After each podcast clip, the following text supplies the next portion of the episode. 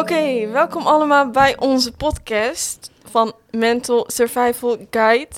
Uh, ik ben Lina. Ik ben Lotte. En wij uh, doen deze podcast voor onze opleiding toegepaste psychologie. En we hebben vandaag het onderwerp uh, criminaliteit.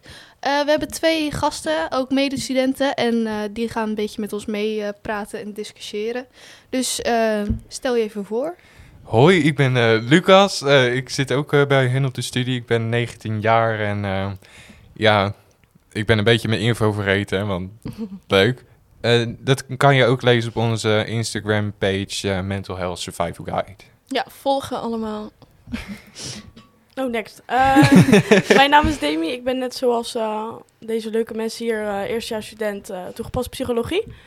Um, en ja, ik kom hier mee praten over uh, hun onderwerp, criminaliteit. En uh, wil je meer weten over ons? Check de Insta.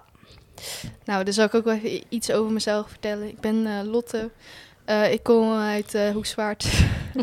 ik ben oh. bijna 19. En ik hou erg van koken en zingen en acteren. Dus... Zal ik ook nog wel even mezelf voorstellen? Ja. ik ben Lina, 19 jaar. Ik kom uit Brabant, Roosendaal. En uh, ik heb niet echt hobby's. Ik hou van shoppen. Hobby's, dat zijn ook hobby's. Ja, ja dat, is leuk. Ja, dat is leuk. Netflixen vooral. En uh, ja, laten we beginnen, jongens. Oké, okay. okay, we gaan meteen uh, beginnen met criminaliteit in het algemeen. Dat leek me een goed begin. Um, wat denken jullie? Is criminaliteit een keuze? Dus is het je eigen keuze om de criminaliteit in te gaan? Ik bedoel, bijna op elke vraag kan je wel zeggen ja en nee. En ik denk dat dit ook weer een van die vragen is waar je kan zeggen ja en nee. Maar voor allebei kan je zeggen, het ligt eraan hoe je er naar kijkt. En hoe mhm. kijk jij ernaar? Hoe ik ernaar kijk, ik kijk dus dat ik zeg, ik zie ze ook allebei inderdaad dat ik zeg, want je kan ervoor kiezen en je kan er niet voor kiezen, maar eigenlijk kan je er niet voor kiezen, maar je kan er wel voor kiezen. Vaag. Precies. waarom denk je dat ze dat het hun eigen keuze is. Dus ligt het aan, aan zelf? Of? Het is een soort van, ik denk dat je een beetje een mentaliteit hebt. Mhm. Tenminste, je kan altijd zeggen van ik kies je voor. Het is uh, dat je zegt van ik kies je voor om dit te doen, maar heb je er echt voor gekozen? Of is het je gewoon aangeleerd en is het je situatie? Of kies je er echt zelf voor? Je weet het niet. Situatie, dus je denkt dat meerdere dingen een rol spelen hierin? Ik denk dat alles een rol speelt. En ik denk ook dat je eigen je stem hebt en je eigen gedachtegang. Maar dat is ook allemaal ja, gegeneraliseerd en je hebt het gewoon. Ja, je weet, het is ook een beetje als jij opgegroeid bent in een, uh, in een wereld waar het heel normaal is om uh, drugs te gebruiken of uh, wat dan ook, dan ga je dat ook sneller Precies. doen, want het is gewoon normaal. En in hoeverre is dan je keuze erin? Want het is eigenlijk ook je opvoeding, dus is het dan wel je keuze? Maar ja. dat weet ja, je niet. omgeving, vrienden. Ja. ja. Waar ben je opgegroeid? Ik denk dat het sowieso best wel lastig, lastige vraag is om te beantwoorden, heel eerlijk gezegd. Ja. Ik denk wat, wat Lucas ook zegt, denkwijze mentaliteit, mindset.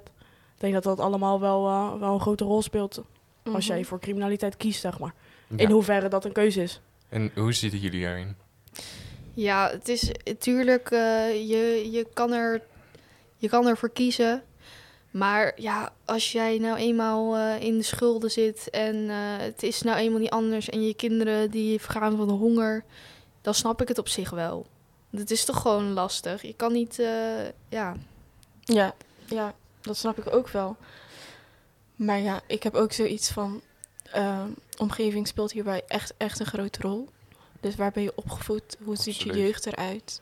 Waarom ga je de criminaliteit in? Is er geen andere keus? Want ik, ik persoonlijk, ik heb het gewoon goed. Mij is aangeleerd wat goed en fout is.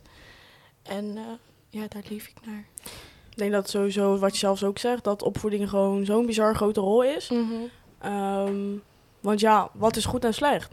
En uh, iedereen weet denk ik van dat dat een moord plegen of wat dan ook, dat het wel slecht is. Maar misschien is voor jou uh, een drugsgebruik heel slecht en voor een andere is dat weer normaal. Weet je, dat is gewoon heel erg, denk gewoon wat Lucas net ook al zei, gewoon opvoeding, situatie. Ik denk dat dat gewoon een hele grote rol speelt. Nee, maar zoals, weet je wel, met het verhaal uh, met die kinderen die opgesloten waren in die uh, boerderij. In Brabant was dat? Ja, nee, ja. Drenthe was het. Drenthe. Was het. Maar dat is ook heel bizar als je dan die, die documentaire daarover kijkt. Hoe hun allemaal dingen hebben aangeleerd. En ook hoe zij helemaal niet begrijpen hoe het normaal is voor ons om gewoon bij een verjaardag bijvoorbeeld te zitten. Dat is toch heel.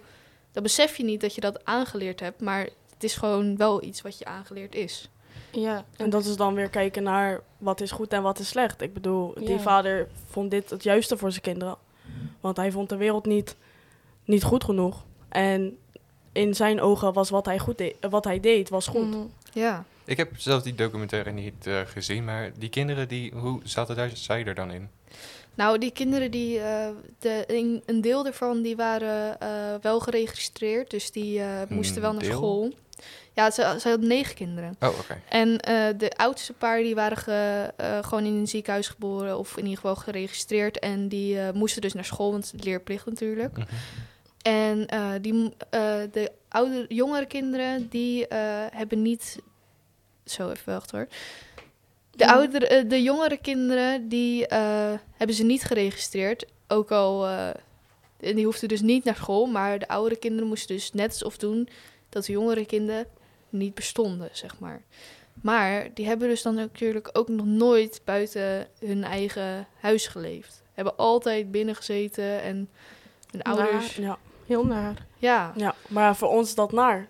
En ja, maar voor hen is hun, dat heel hun, normaal. Hun, normaal? zijn heel erg beledigd Zij bijvoorbeeld als beter. mensen zeggen dat hun vader eh, de duivel is van Drenthe. Mhm. Omdat het gewoon, ja, hun zijn met hem opgegroeid en ze zijn ervan Precies. overtuigd dat het toch de goede manier is. Ja, ja. Terwijl zij bijvoorbeeld, je zag een filmpje dan waarbij ze dan een kindje, daar deed ze eerst heel aardig tegen een kindje van vier of zo, een meisje. En die gooide ze daarna van het stoel af. Ja, heel, Ja. heel bizar. Maar dat, dat wij denken van, oh, dat kan echt niet. Dat is heel heftig voor zo'n kind, maar dat, dat beseft die, Oké. beseft Ja. hun helemaal niet. En dan komen we ook bij het stukje opvoeding. Dus het is echt heel belangrijk. Ja, opvoeding is heel zeker, belangrijk. zeker, heel belangrijk, ja. Ja, en natuurlijk ook heel veel mensen die eh, mishandeling meegemaakt hebben. Dat zie je toch ook altijd van die verhalen met eh, eh, serial killers en dat soort dingen uit Amerika. Dat ze dan altijd toch wel een, een rot jeugd gehad hebben. Dus dat speelt dan wel een grote rol. Ja, ja. Precies. Het is achtergrond en genen. Het is alles. ja, ik heb de vol- volgende vraag eigenlijk al net gevraagd. Speelt opvoeding hierin een rol? Ja, Dus hoe belangrijk is opvoeding? Wat denk jij, Lucas? Ik, ik zeg, eh, opvoeding is denk ik het belangrijkste wat erin eh, speelt, tenminste je jeugd. Eh, ik denk dat opvoeding hoort bij alles, dus ook je omgeving hoort Mhm. erbij. Je vrienden spelen een deel in je opvoeding. Zeker, Wat je hebt ja. meegemaakt is je opvoeding.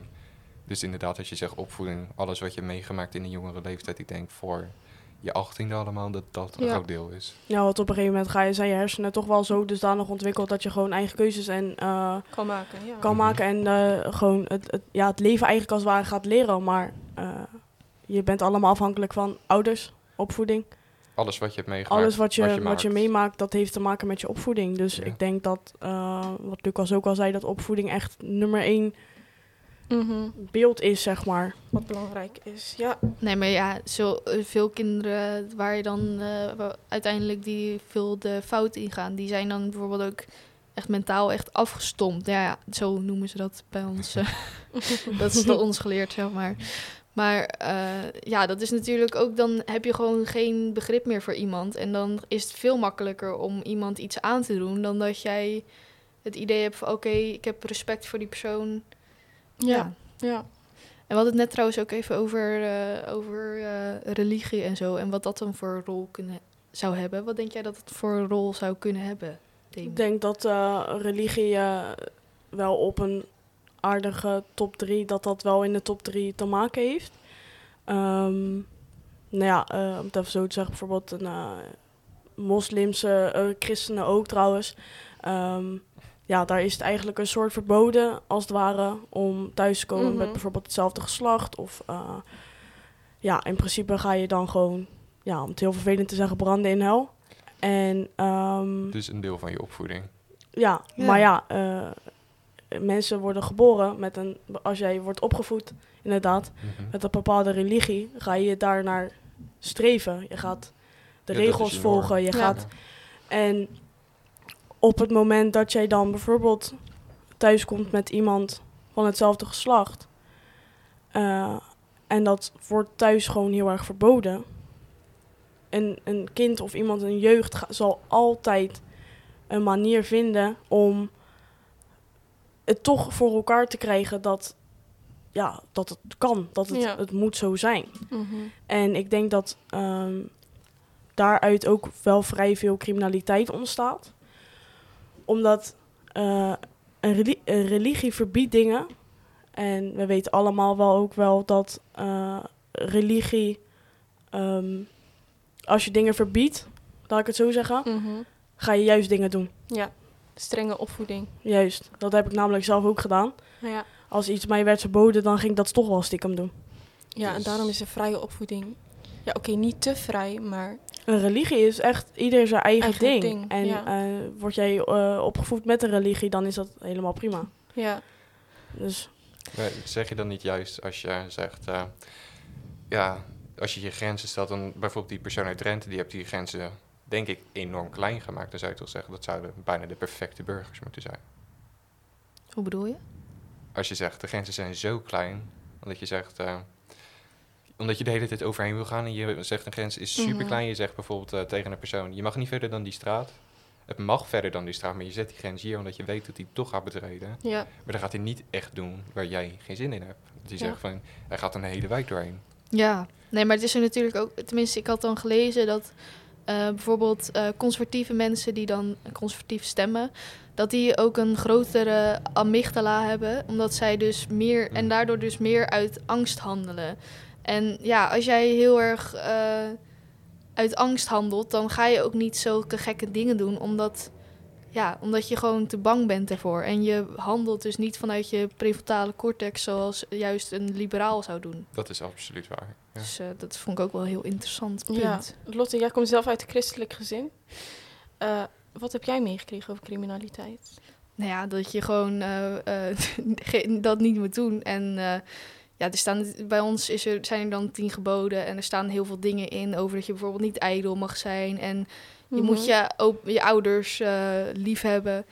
Maar mij is altijd bijgebracht, eh, die hoef je niet per se na te volgen, maar ga vooral uit van de la- het laatste gebod. En dat is, heb je naaste lief. Dus dat is echt waaruit het eh, gebaseerd is, omdat, ja, ik denk ook van de Bijbel is ook geschreven door eh, een paar mannen en dat is ook allemaal vrij vertaald. Dus er klopt ook niet alles van. En heel veel dingen die ga je nu toch sowieso niet meer doen. Zoals staat er dan, ja, eh, er was een voorbeeld dan, eh, als je als vrouw verkracht werd vroeger en je, je, was dan verkracht, dan had je dus niet goed hard genoeg geschreeuwd.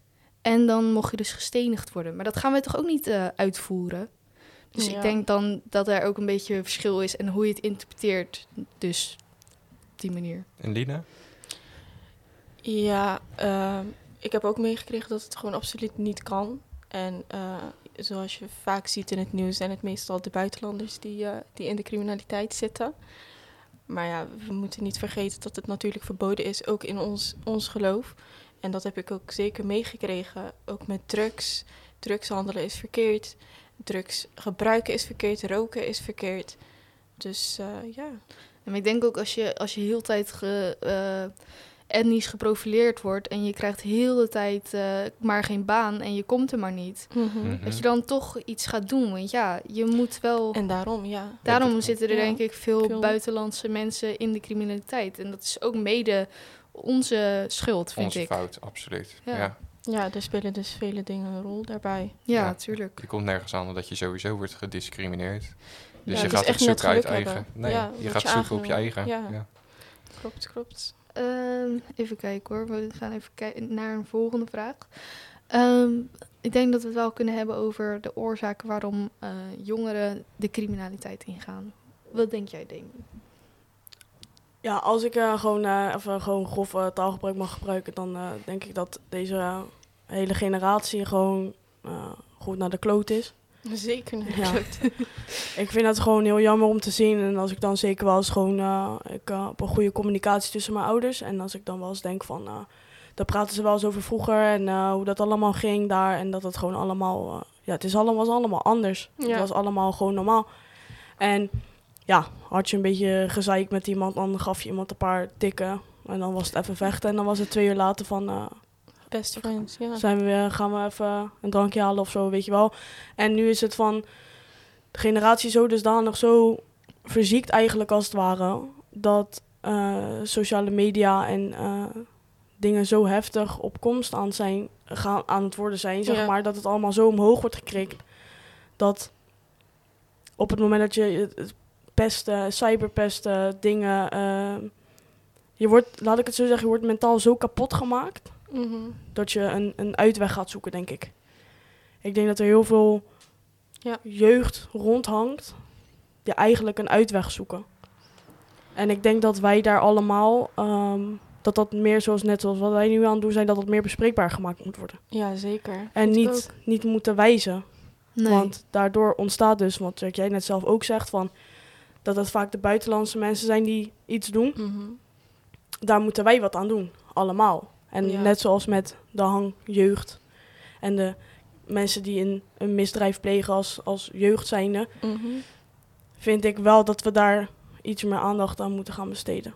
Meer naar de kern gaan. Waar komt het vandaan? En Juist, ja, wat kunnen we ja. dan doen? Ja. Precies. Nee, jongeren zijn natuurlijk ook de laatste jaren, tenminste, volgens mij was er zes keer zoveel depressie bijvoorbeeld bij onze generatie dan 100 jaar geleden. Nou ja, dat is ook natuurlijk niet voor niks. Ja, Wat- maar... Ja. Ja, wat is de reden daarvan is, dat, eh, dat weten wij natuurlijk ook niet eh, helemaal. Nou, ik vind dat social media alles kapot heeft gemaakt. Ja, ben ik het helemaal mee eens. Ja. Ja, helemaal mee eens. Ja. Maar Ja. hoe ziet... Kijk, zoals ik, eh, ik heb dit gesprek wel eens met mijn ouders bijvoorbeeld Mhm. gevoerd... over dat de depressie omhoog gaat. Mhm. En ik weet niet of jullie dat ook hebben meegemaakt... maar vaak krijg ik het eh, idee, het gevoel dat mijn ouders zoiets hebben van... ja, maar vroeger waren, waren dit soort dingen niet. Misschien was iedereen depressief, alleen er was geen social media... er was minder connectie en ze kunnen daar inderdaad Ja. ook een punt hebben. En misschien een Nu- taboe.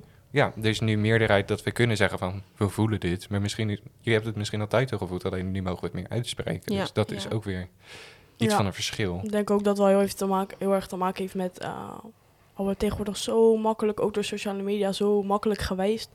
eh. Gewezen, zo, sorry. Ehm, dat van, eh, oké, eh, jij bent een Marokkaan.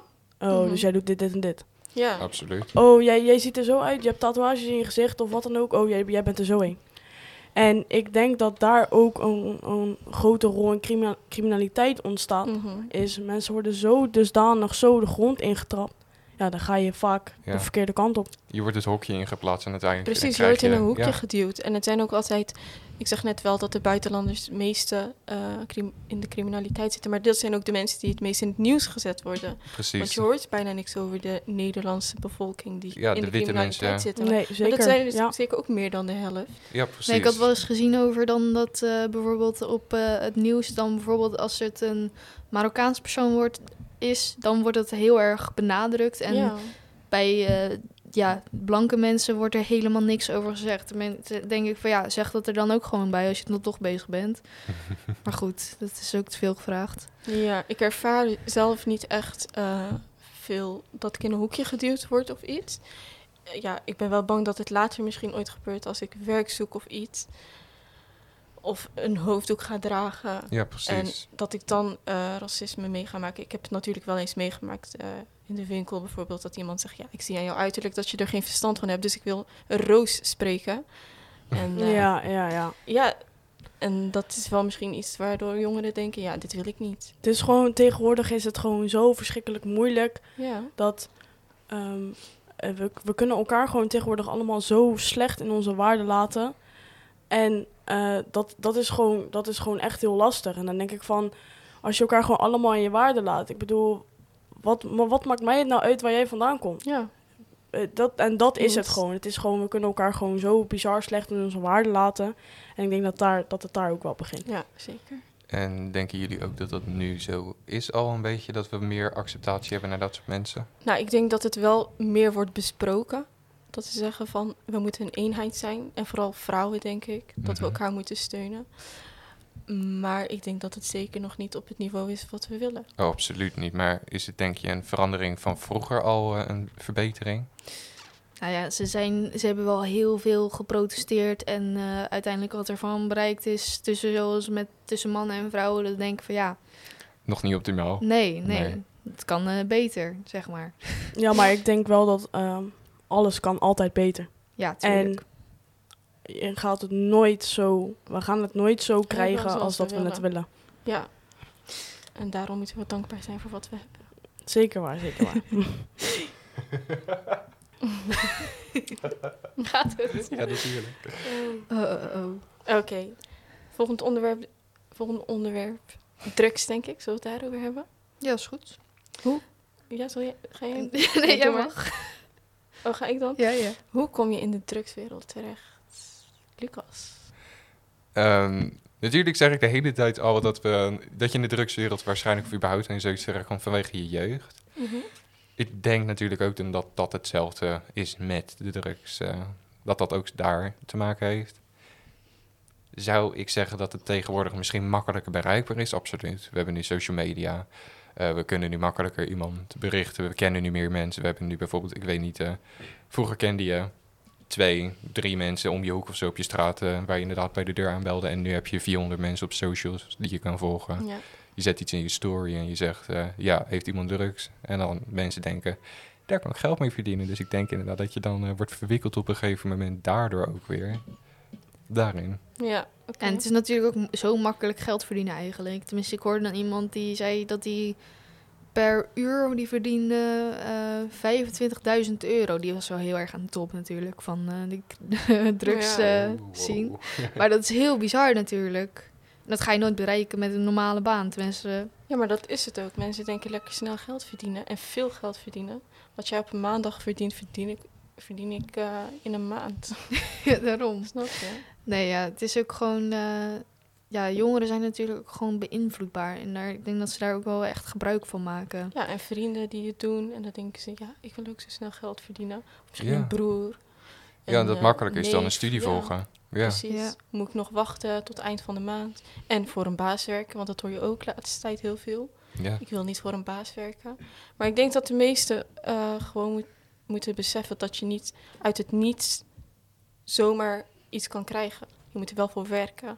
Ja, en ik denk dat dat iets is wat misschien nog niet meegegeven goed genoeg Mhm. wordt. Tenminste, in je opvoeding al. Ja. Dat je zegt van je moet er hard voor werken om ergens te kunnen zijn. Nee, ik denk ook van eh, het verschil hoe jij met geld omgaat en hoe jou dat geleerd is, dat het ook wel Ja. verschilt. En hoe jou dat gegund is natuurlijk. Want Ja. als je dan weer terugkijkt naar... Ik kan nu wel makkelijk zeggen, inderdaad, dat eh, hoorde ik mezelf zeggen. Van je moet er hard voor werken, maar niet iedereen krijgt die kans. Bijvoorbeeld een Lina of ik krijg waarschijnlijk minder snel een kans dan een Demi of een Lotte. Omdat wij gewoon net in een ander vakje vallen. Ja, Ja. we zijn net anders. Ja. Nee, dat is ook zo. Nee, maar bedoel, als jou niet aangeleerd is dat eh, hoe, de waarde van geld, zeg maar, en wat je ervoor zou kunnen doen, dan, ja, dan, dan krijg je dat toch ook niet mee. En dan ga je dat ook minder snel waarderen dan dat je, zeg maar, op die manier het zo makkelijk gaat verdienen, zeg maar. Ja. Hmm. En dan ga je er ook minder slecht, minder goed mee om, zeg maar. Ja, tenzij je zegt dat je... Het is een soort van investeren. Als je zegt, ik ga heel veel drugs kopen en je krijgt er heel veel geld voor... dan zeg je, oké, ja, dus ik heb het goed gedaan. Ik heb nu heel veel geld. Want dat is Ja. nu wat we zeggen eigenlijk. En dat klopt niet helemaal. Ja, en waardoor denken jullie dat eh, jongeren eh, hun school verlaten om drugs te verkopen? Dus kan het aan de, aan de school liggen, de opleiding die niet bij hun past, of geen kans krijgen? Ik, ik denk dat het aan alles ligt. Ja, ik vind het best, dat vind ik echt oprecht wel een moeilijke vraag. heel Want ik hoor vaak dat mensen zeggen van, ja, maar ik vind ni- het niet leuk. Ik vind niks leuk. Kijk, ik vind mijn opleiding superleuk en ik ben er ook super geïnteresseerd in. Ik zou niks anders willen, maar eh, Je hebt mensen die het niet hebben, nee. je, ja, je, hebt iemand, ik ken bijvoorbeeld iemand die zegt, eh, ja, ik studeer juridisch, maar ik weet dat ik er niks mee ga doen. Ja, ja, maar het is wel zo. Ja, dat is, ja.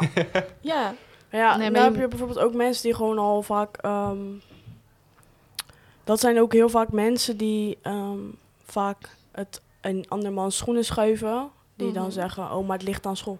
ja. Of ja. het ligt aan mijn studie, of het ligt aan dit, of het ligt aan dat. Dus ja, dan is het echt kijken naar persoon, denk ik.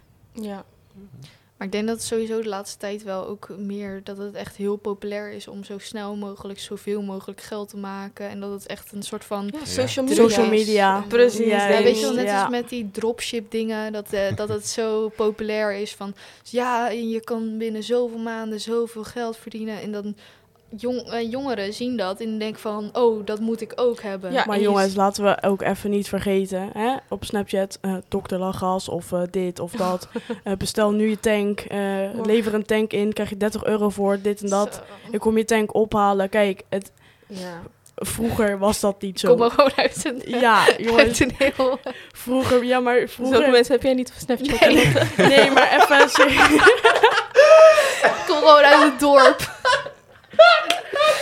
Oh. Nou, oké, laat ik het dan zo zeggen. Waar ik vandaan kom. Regio Rotterdam.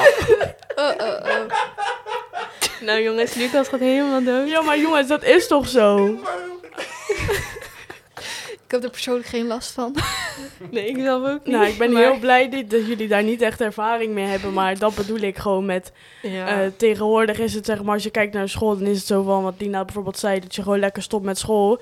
Je hebt sociale media. Dus dan doe je dat lekker Ja. even erop plaatsen. En eh, geld verdien je dan toch wel. Ja, en niet vergeten dat we heel veel mensen tegenkomen op, op, op Instagram. Een boef of een eh Lil Kleine die zoveel geld hebben. Laten we dat alsjeblieft niet vergeten. Laten we dat ook Ja. goed benadrukken. Jongens, het is allemaal een. Nep. Ja, maar ik denk ook een beetje dat we moeten ook niet zo negatief doen over werk. Want het is toch niet altijd stom? Ja. Waarom moeten we dat altijd doen alsof het zo erg is? Zeg maar, ik, ik ken dan ook mensen die gaan dan accountancy doen. Nou, van mij, hoe- tenminste, ik Om zou dat nooit doen. Ja, ja. alleen om geld te verdienen. Maar dat ga je wel heel je leven doen. En dan word je toch knettergek van. een gegeven moment. TikTok-account te zien of gewoon echt? Nee, echt. Echt de echte versie, oké. Nee, gewoon Ja, voor mijn gewoon, zekerheid. ja, als ik goed was in rekenen, wist ik het. ja? Zou je dat echt eh, dan accountancy gaan doen? Ja, ik denk het wel. Ik denk, ja, als ik het leuk vind om, te, om die dingen te doen. Maar ik vind dat, dat je dan toch nog het, het contact met mensen gaat missen. Absoluut. Absoluut, ja. In Ja. elke, elke baan, denk ik hoor. Ja, tuurlijk.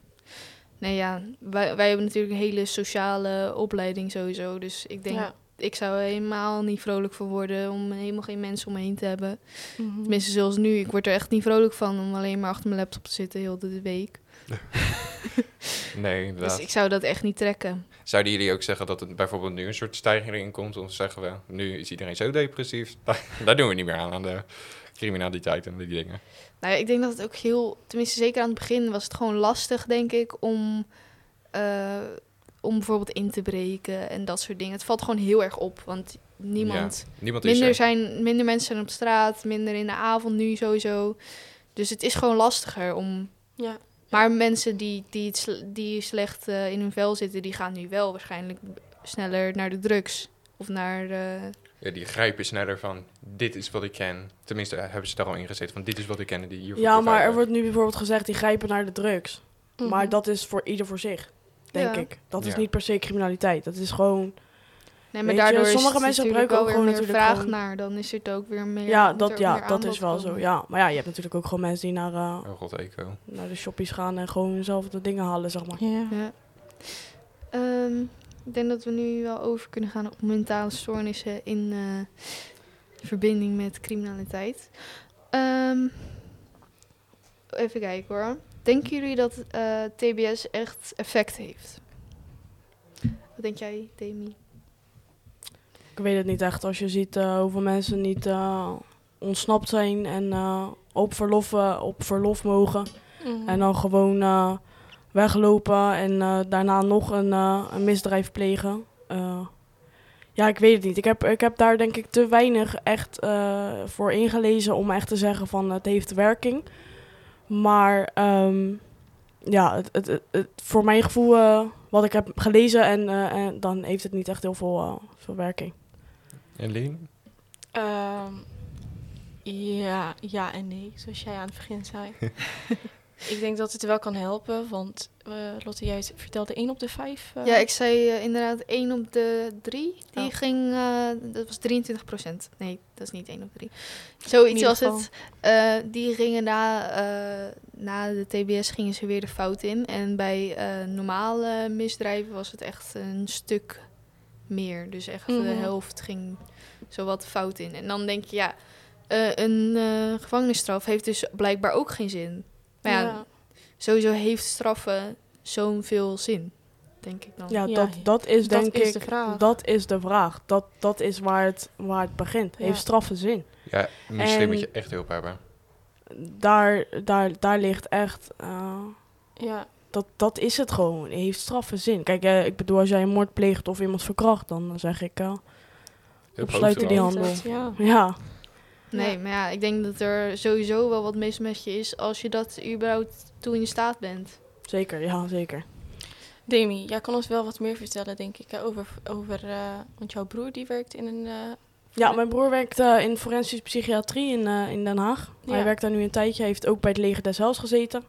Dus eh, ik kan daar wel iets over vertellen, zeg maar. Dus eh, kan je ons vertellen wat, eh, wat, wat eh, hoe noem je dat, procedures daarbinnen zijn? Dus wat gebeurt er? Eh, Wat voor trainingen die mensen geholpen, et cetera? Ehm, ja, daar zitten eigenlijk gewoon mensen die, ehm, ja, je zegt het net zelf, mentaal niet helemaal goed meer, eh, Mhm. ja, eigenlijk niet meer een gevangenis in kunnen. Maar ook niet meer rijp zijn eh, voor de maatschappij. Die gewoon echt professionele hulp nodig hebben, maar dat niet kunnen vinden in een gevangenis. Ehm, er zitten onder andere mensen met eh, hele ernstige misdrijven, dus echt moorden. En, en er zitten ook mensen met hele erge persoonlijkheidsstoornissen, bijvoorbeeld eh, schizofrenie bijvoorbeeld. Ehm, wat ze daar echt doen is, eh, daar hadden wij het net ook nog even over, is niet hun vrijheid afpakken. Het is daar, ehm Mhm. Natuurlijk deze mensen zijn niet vrij. Eh, ze, ze mogen niet eh, zomaar even de buitenwereld in en even een, een, een kijkje nemen. Maar deze mensen zijn wel vrij om gevoelens te uiten, spelletjes te doen, pingpongen, noem het maar op. Mhm. Ehm, om gewoon weer heel even je, je, je hersenen op te frissen, als het ware. Eh, daarnaast worden heel veel impulstrainingen gegeven op een, in de forensische psychiatrie. Dat houdt eigenlijk in, ehm, even met een één woord samengevat, gevoelsreflectie.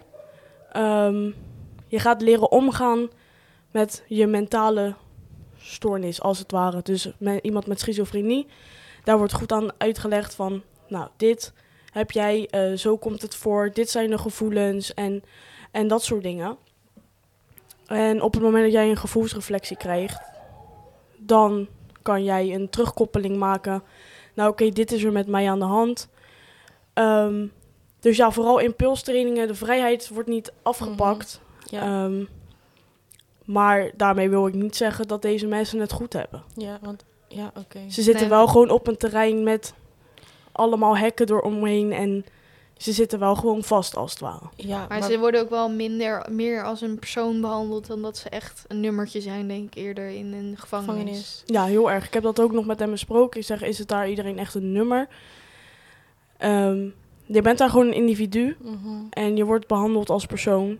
Ehm, Maar er wordt niet vergeten dat jij ook... er wordt zeker niet vergeten ja. dat jij eh, een, een misdrijf hebt gepleegd, ja, bijvoorbeeld. Ja, ja. Nee, want is dat dan ook onderling, zorgt dat dan voor conflicten wat jij, waarvan jij weet dan? Nou ja, ehm, ik weet bijvoorbeeld, er, eh, er zit een, eh, bijvoorbeeld een heel jong iemand van een jaar of 19. Maar er zit ook iemand van, eh, van een jaar of 60 zit daar ook. Ja, ja. Ehm, ja, en dan kan dat eh, door middel van bijvoorbeeld de cultuurverschillen of eh, eh, iemand die, ik bedoel, als jij denkt aan iemand die verkracht is en als jij daarmee in een ruimte mag zitten, dan Ja, snap je wat ja, ik bedoel. Ja. Dus daar, daar, komen, daar, eh, daar zijn zeker wel conflicten tussen. Maar ik heb niet echt dusdanig zoiets gehoord dat het echt heel heftig is. Oké. Ja. Nee, dat. Eh, Nee, want ik hoor, tenminste, ik kijk wel eens eh podcast dan over zo van daders. Dus heel uh, shout-out naar daders.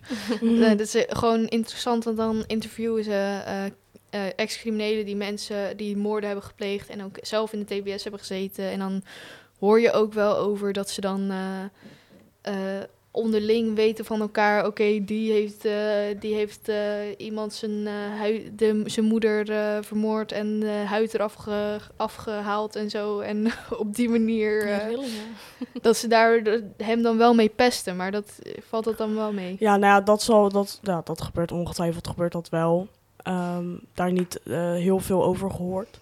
Maar ja, tuurlijk gebeurt dat onderling wel. Maar ja, gebeurt dat bij ons onderling niet? Precies. Nee, iedereen die buiten, de, denk- eh, iedereen die buiten de norm valt, die wordt toch op een, een of andere manier benadeeld. En, eh, ja, zeker. Ja, beoordeeld. ja. En dat, Ja, of je dan ja. nu in de psychiatrie zit, denk ik, of eh, gewoon in de buitenwereld bent. Ze kunnen Voor- zeker... Vooroordelen zijn er altijd. Dus, eh, Ja, ja. Nee, dat is zeker. Ze kunnen zeker stellen dat mentale stoornissen invloed hebben op criminaliteit. Ja, ja, tuurlijk. Ja, als, je, als je schizofrene bent en, eh, en jij bent in een, eh, v- in, eh, in een hoe heet het, psychose, ja, En je dan, maakt iets mee. dan kan kan je, je kan er niks gaan. aan doen. Ja, ja. Want je bent jezelf niet. Je, jou wordt gezegd, oké, je moet die persoon vermoorden. ja, dan doe je dat maar, want anders dan ga je dood. Hmm. Maar wat zullen jullie dan zeggen? Wat moet je met dat soort mensen? Ik ga het heel bot zeggen. Wat moet je daarmee doen? In een psychiatrie stoppen. Dus en eh, iedereen medicatie. En medicatie en impulstraining geven. Want het is zeg maar zo, mensen met bijvoorbeeld een persoonlijkheidsstoornis, die hebben heel vaak, wij hebben golven. En die golven die gaan gewoon geleidelijk. Zijn wij zenuwachtig, gaat het bijvoorbeeld sneller. Mhm. Eh, wij zijn, eh, ons lichaam past gewoon aan aan momenten. Mhm. Op het moment dat jij mentale stoornis hebt, ehm, kan het van 0 naar 100 gaan. Dus dan kan je van helemaal agressief, van helemaal van, helemaal van de kaart. Binnen één knip in de vingers kan jij weer naar nul zitten. Ja, ja. Dus wat precies zou je dan zeggen? Je zegt stop ze allemaal in de Nou kliniek. ja, nee, zo bedoel ik het dan zeg maar niet. Maar ehm, kijken naar de oorzaak. En kijken je moet naar oorzaak mee- en mee kijken. leren omgaan. En bijvoorbeeld Dus leren bepaalde eh, Ja, situaties training, om te wijken, denk ik ook. Kijk of gewoon. het zal helpen, tuurlijk. Het heeft wel effect, denk ik. Maar zo'n iemand die blijft gewoon een mentale stoornis hebben. Daar, Mhm. daar kunnen we niet veel aan Maar ik denk ook dat je bijvoorbeeld eh, als je schizofreen bent en eh, dan moet je ook gewoon leren dat sommige angsten en sommige dingen die jij ziet, dat die gewoon niet re- reëel zijn. Mhm. ja, dat Maar zijn dus zeg ze. maar wat ik bijvoorbeeld zei. Ja. Die impulstrainingen, dat is gewoon ontzettend belangrijk. Een gevoelsreflectie kunnen geven. En, en leren inzien, wat, wat heb ik? Waarom ben ik ziek? Bijvoorbeeld. Maar dan zeggen we inderdaad niet die mensen wegstoppen, maar we geven ze training. En Mhm. we kijken welke medicatie past, want anders hebben we Maar ze het moeten natuurlijk wel behandeld worden. Ze Dat kunnen natuurlijk. ze. Maar Ja, anders hebben we het over een stuk ja, discriminatie waar we het in het begin over hebben. Dan gaan we ze benadelen omdat ze met iets zijn aangeboren waar we niks aan kunnen doen. Ik ben met Nee, iets aangeboren waar ik niks aan kan doen, maar ik word ook benadeeld. Moet je me dan opsluiten? En ik zeg ook dat het niet zou moeten met dat soort mensen. Is dit misschien iets voor... Ik weet het niet, ik heb me daar niet op ingelezen. Hebben ze daar meer criminaliteit door? Ze zijn natuurlijk meer gevaar voor hunzelf dan voor een ander waarschijnlijk. Of dat weet ik eigenlijk ook niet helemaal. Maar dan natuurlijk. zou ik zeggen, we, je moet ze nooit opsluiten, je moet niemand benadrukken, je moet ze helpen. En dat zeggen we ook bij Ja, maar, dat is kijk, jij, bijvoorbeeld- jij la- valt niemand lastig en je gaat niet iemand vermoorden of zo. Je weet niet. Nee, maar dat is natuurlijk omdat jij, je bent niet anders als in dat je mensen iets aandoet.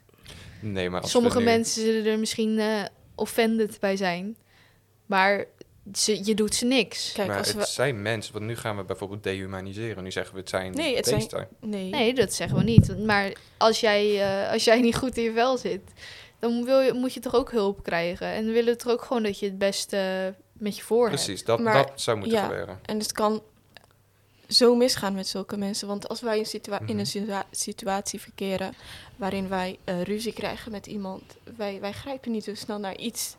En zo'n iemand zoals Demi vertelde, die, die met die golven dus, die Mhm. van 0 Juist, naar ja. 100 kan gaan, Ja. die kan verkeerd handelen in zo'n situatie. Maar ook echt zo dusdanig verkeerd handelen dat het gewoon gevaarlijk is. Ja, Ja, en als het En- zeg maar al in je verleden voorgekomen is, dan is het natuurlijk een grote, grotere kans dat je het nog een keer doet dan wij die het nog nooit gedaan hebben. Ja, wat ik wel net benoemd heb, is deze mensen worden, zijn opgesloten. Maar dat komt gewoon omdat dat ze echt... En ze hebben criminaliteit laten zien. Mm, zijn mhm. misdadigers. Moorden. Omdat ze gewoon echt gevaarlijk zijn, dat is het gewoon. Juist, noem het maar op ja. wat voor erge misdrijf. Deze mensen zitten wel opgesloten, omdat het moet. Oké. Maar deze mensen hebben wel, wat ik ook al zei, gewoon een stuk vrijheid. En dat is dat gehuma... Hoe noem je dat? Dehumaniseren. Ja, maar dan niet gedehumaniseerd, maar Ja, gehumaniseerd. Ja. Want wat, kijk, wat er net, eh, ik ga het gewoon zeggen, wat er net een soort van net verkeerd ging in het gesprek, is dat we een hele groep zijn gaan benaderen. We zeggen iedereen met een mentale stoornis, een persoonlijkheidsstoornis. Er werd net gezegd, dat moeten we opsluiten, dat moet in de kliniek. Dan zeggen we nu inderdaad, dan zeg ik dat nu gewoon even zo. dat moet niet gebeuren, dat bedoelen we niet. Mhm. Eh, we proberen gewoon een hulp te zoeken. Want nu gaan we het ook weer van twee kanten kunnen zien. De mensen die hier naar luisteren met een persoonlijkheidsstoornis, die voelen zich weer gediscrimineerd. Omdat wij dit dus net dit, deze statement hebben gegeven. Worden die mensen dan misschien wat heftiger in hun gevoel? Absoluut. Dus geven wij net aan iets door meer criminaliteit? Ja. Zouden wij moeten opgesloten worden? Misschien. ja, misschien. Nee, maar er is natuurlijk, eh, er zijn genoeg mensen die misschien. eh, Oké. Er zijn genoeg mensen die eh, misschien een persoonlijkheidsstoornis hebben, maar het goed onder bedwang hebben en al hulp hebben gezocht en een Ja. goed supportsysteem hebben. En dat is natuurlijk heel anders dan dat je daadwerkelijk iets gedaan hebt. En dat bedoelen we natuurlijk ook niet zo. Oké. Maar we Maar bedoelen... ja, we hebben het wel gewoon over criminaliteit. En we hebben Ja, het over mentale, mentale stoornissen Ja. Mhm. Maar even in duidelijk de zijn dat we van niet een hele groep... criminaliteit. Nee, Nee, we niet. nemen Nee, niet, nee, eh, nee. we sluiten niet een hele groep uit. toegepaste psychologie, hè? Precies. Ja. niet vergeten. Zullen we dan eh, naar het volgende stukje over criminaliteit? Moorden? Ja, ja is goed. Ehm, even kijken hoor. Wat denken jullie dat de reden is dat ehm, vrouwen vooral door een ex-partner vermoord worden? Dat is namelijk 76% als ik het goed begrijp, als ik het goed herinner. Van iedereen die gescheiden is? Nee, zeg maar iedereen, alle vrouwen die vermoord zijn, Oh, oké. Door hun ex-partner. die zijn dus, alle vrouwen van, die vermoord zijn, zijn voor 76% vermoord door hun ex-partner of Oh. partner. Wow, dat is veel. Dat is veel hè? Ja. En bij mannen is het volgens mij iets van 3%. Bij vrouwen doen dat niet. nee, we zijn, eh, of we zijn beter in het verbergen, dat kan ook natuurlijk. Dat, Ja, wat waar denken jullie dat het aan ligt? Dat een vrouw... geld, seks, gevoel. Affaires, Mhm. jaloezie. Ik denk vooral een heel groot deel jaloezie. Ik denk dat... ehm, Ongezond dan, hè? ja, Ja, ja, ongezonde jaloezie. Ja, Ja. juist. Want je hebt inderdaad gezonde jaloezie. En, eh, maar dit is wel echt ongezonde jaloezie, denk ik. Ik denk dat het ook wel te maken heeft met... ehm, dat er heel vaak een gedachte is van... eh, Oké, ik kan jou bijvoorbeeld niet krijgen.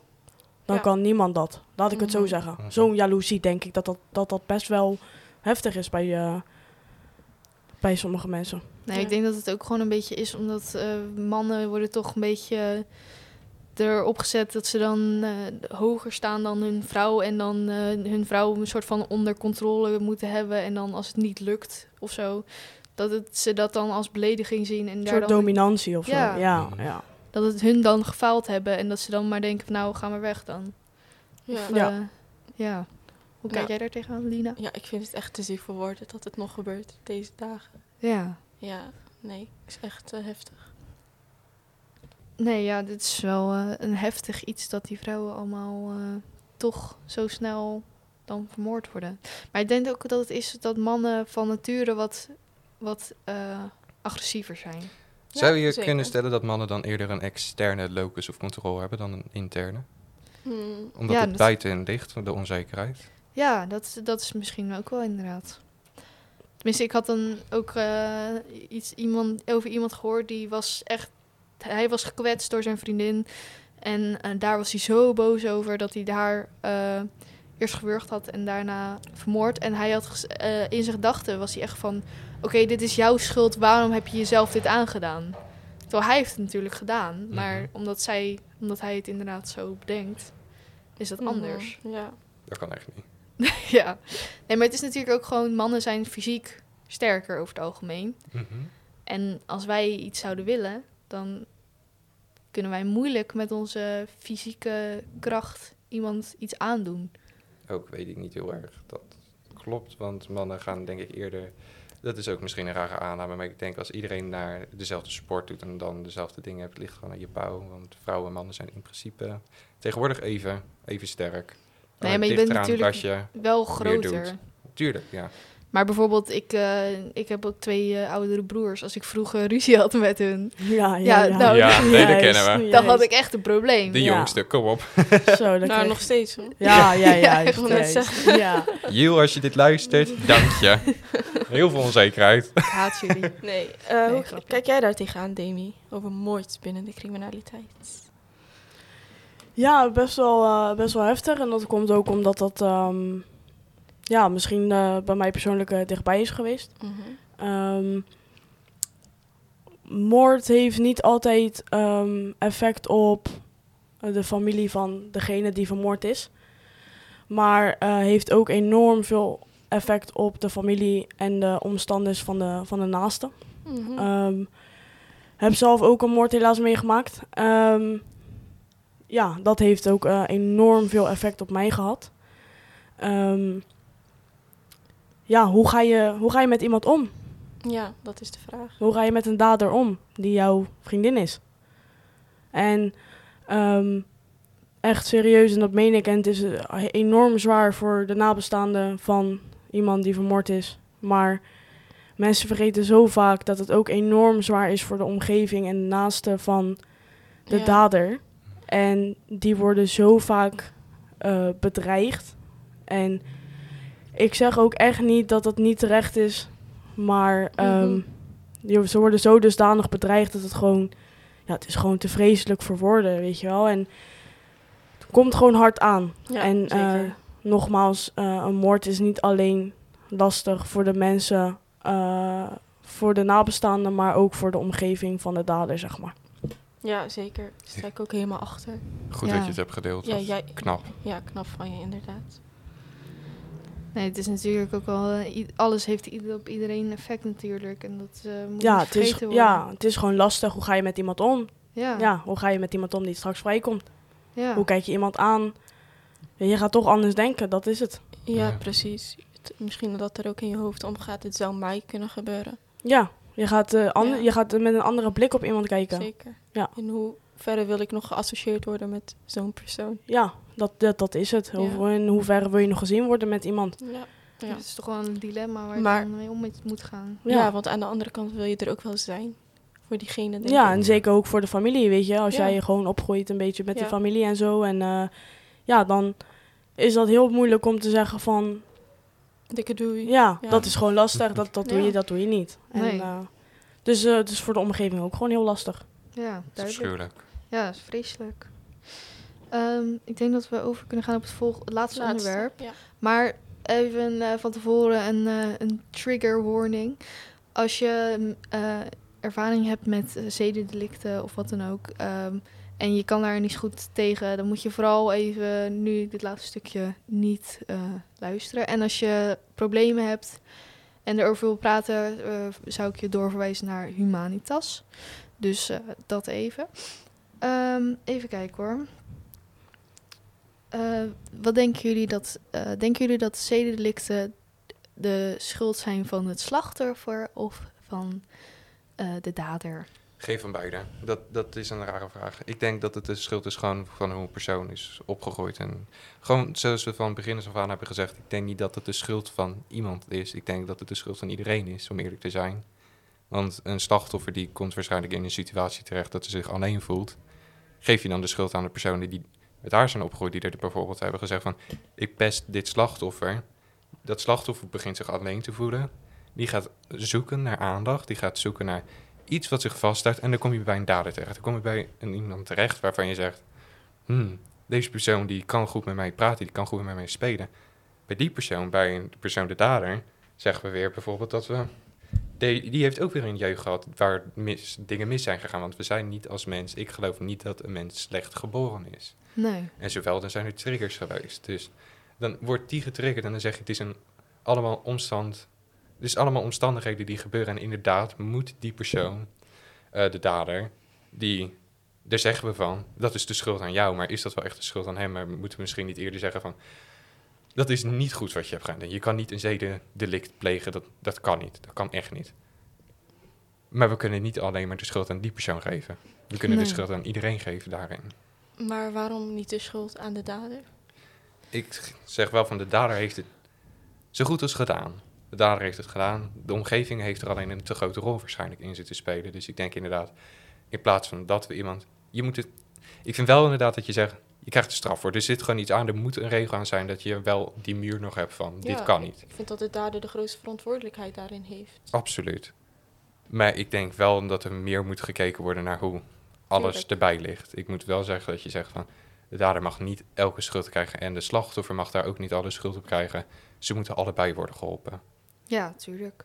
Nee, maar ehm, ja, ik denk dat het ook gewoon, ja, hoe ben jij opgevoed eh, in respect voor, voor vrouwen dan bijvoorbeeld? Tenminste, ja, ik zeg niet over vrouwen, maar dat is Mhm. gewoon over het algemeen worden er natuurlijk een stuk meer zedendelicten en eh, mensen worden een stuk vaker, eh, komt veel meer in het nieuws en het wordt meer besproken inderdaad. Dus Ja. je krijgt het meer te horen. ja. Ja.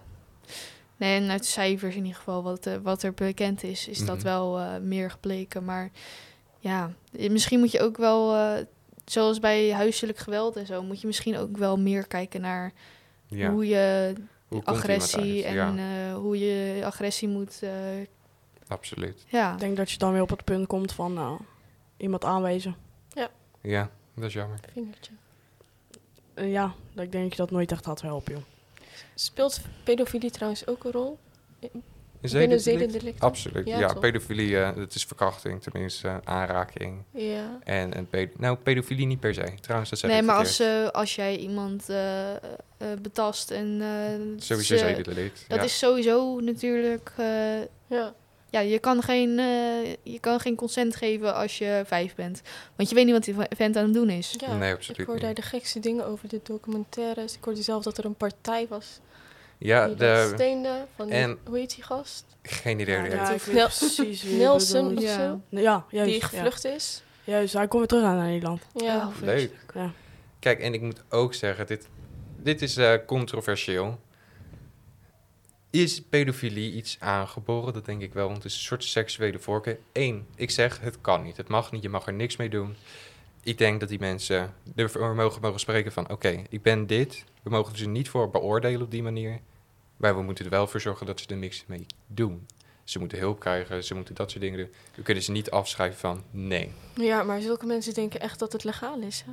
Nee, maar ik Niet- denk dat niet het ook gewoon is, dat. als Dat jij is het, eenmaal eh, dat stempeltje gehad hebt, Ja. dat het dan ook heel erg, je komt niet met mensen in contact en daardoor word je sneller dat je dan denkt van, oh, nou ga ik het toch doen, want je hebt, iedereen heeft Mhm. behoefte aan sociale contacten en eh, ja, aandacht. Maar niet met kinderen. Nee, Niet tuurlijk met niet. kinderen. Maar ja, als jij die, niet. die stempel hebt gehad, dan wil niemand meer met je omgaan en dan ben je helemaal, Dan alleen. En dan wordt het alleen maar erger. ja. Laat ik het zo zeggen dat dit onderwerp, ik hou hier helemaal niet van om hierover te praten. Want Ja, eh, dan, ik, ja, nou, ik walg. Ik, eh, mijn agressie komt echt omhoog. Maar ehm, dat, zijn gewoon echt dingen dat... dat Waar komt je agressie dan precies omhoog? Omdat ik gewoon eh, te, veel, te veel dingen op televisie ook heb gezien. En gewoon eh, alles Ja. met, met kinderporno. En met kinderporno. En, Ja, eh, en gewoon dat je gewoon met je handen als, als, eh, dat je als 50-jarige man met je handen aan een kind van 12 komt of zo. Ja. Weet je, daar kan ik, daar, daar zou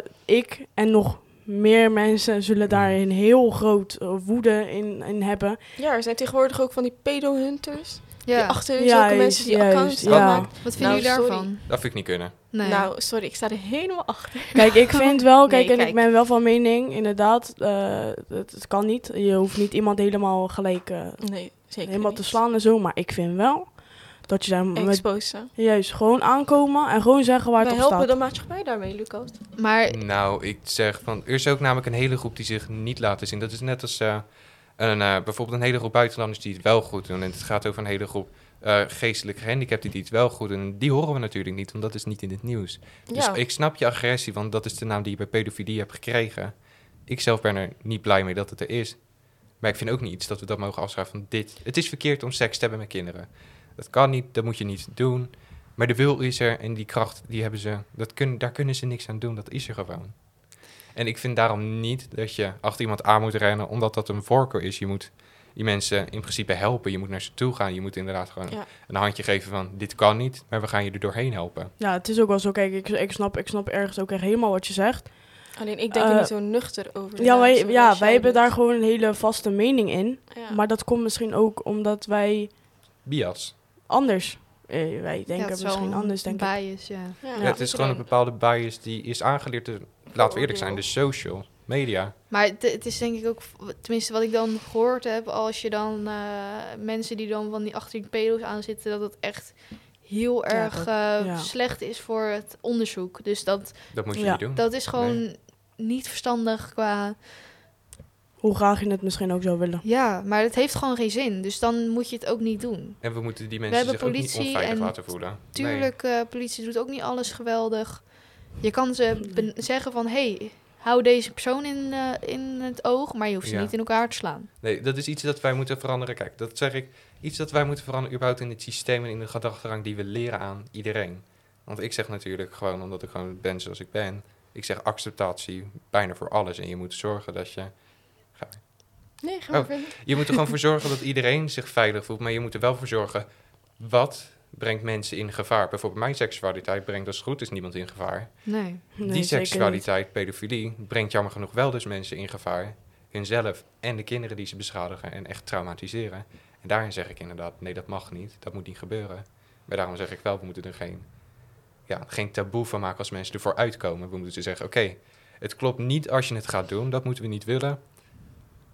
Maar goed dat je ervoor uitkomt, want dan kunnen we er wel mee helpen. Dat Nee. moeten we doen. We moeten niet iemand afstraffen voor iets waar ze niks aan kunnen doen. Ja, en ik denk dat eh, Lucas het heel mooi heeft afgesloten.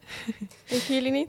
Ja, Ja, denk het ook. ja mooi. Nou, eh, volgende week eh, horen jullie denk ik de volgende podcast. Van en ik hoop dat jullie het eh, dat ook leuk gaan vinden. En eh, we zien jullie eh, snel. Ja, tot de volgende keer, jongens. Hartstikke ziens. bedankt, jongens. Bedankt Ja, dat wij hier bedankt. mochten zijn. Ja, super aardig. zijn. Was super gezellig. Ja, Ja, Ja, was super. gezellig. Nou, Nou, super top. Dank jullie tot de volgende wel. keer. Doei doei. Bye. Bye. Beste luisteraar, dankjewel voor het luisteren naar deze podcast. Deze podcast wordt mede mogelijk gemaakt door Renewed, het jongerenwerk van Nederland. Voor meer informatie, klik de link in de bio en geniet van je dag.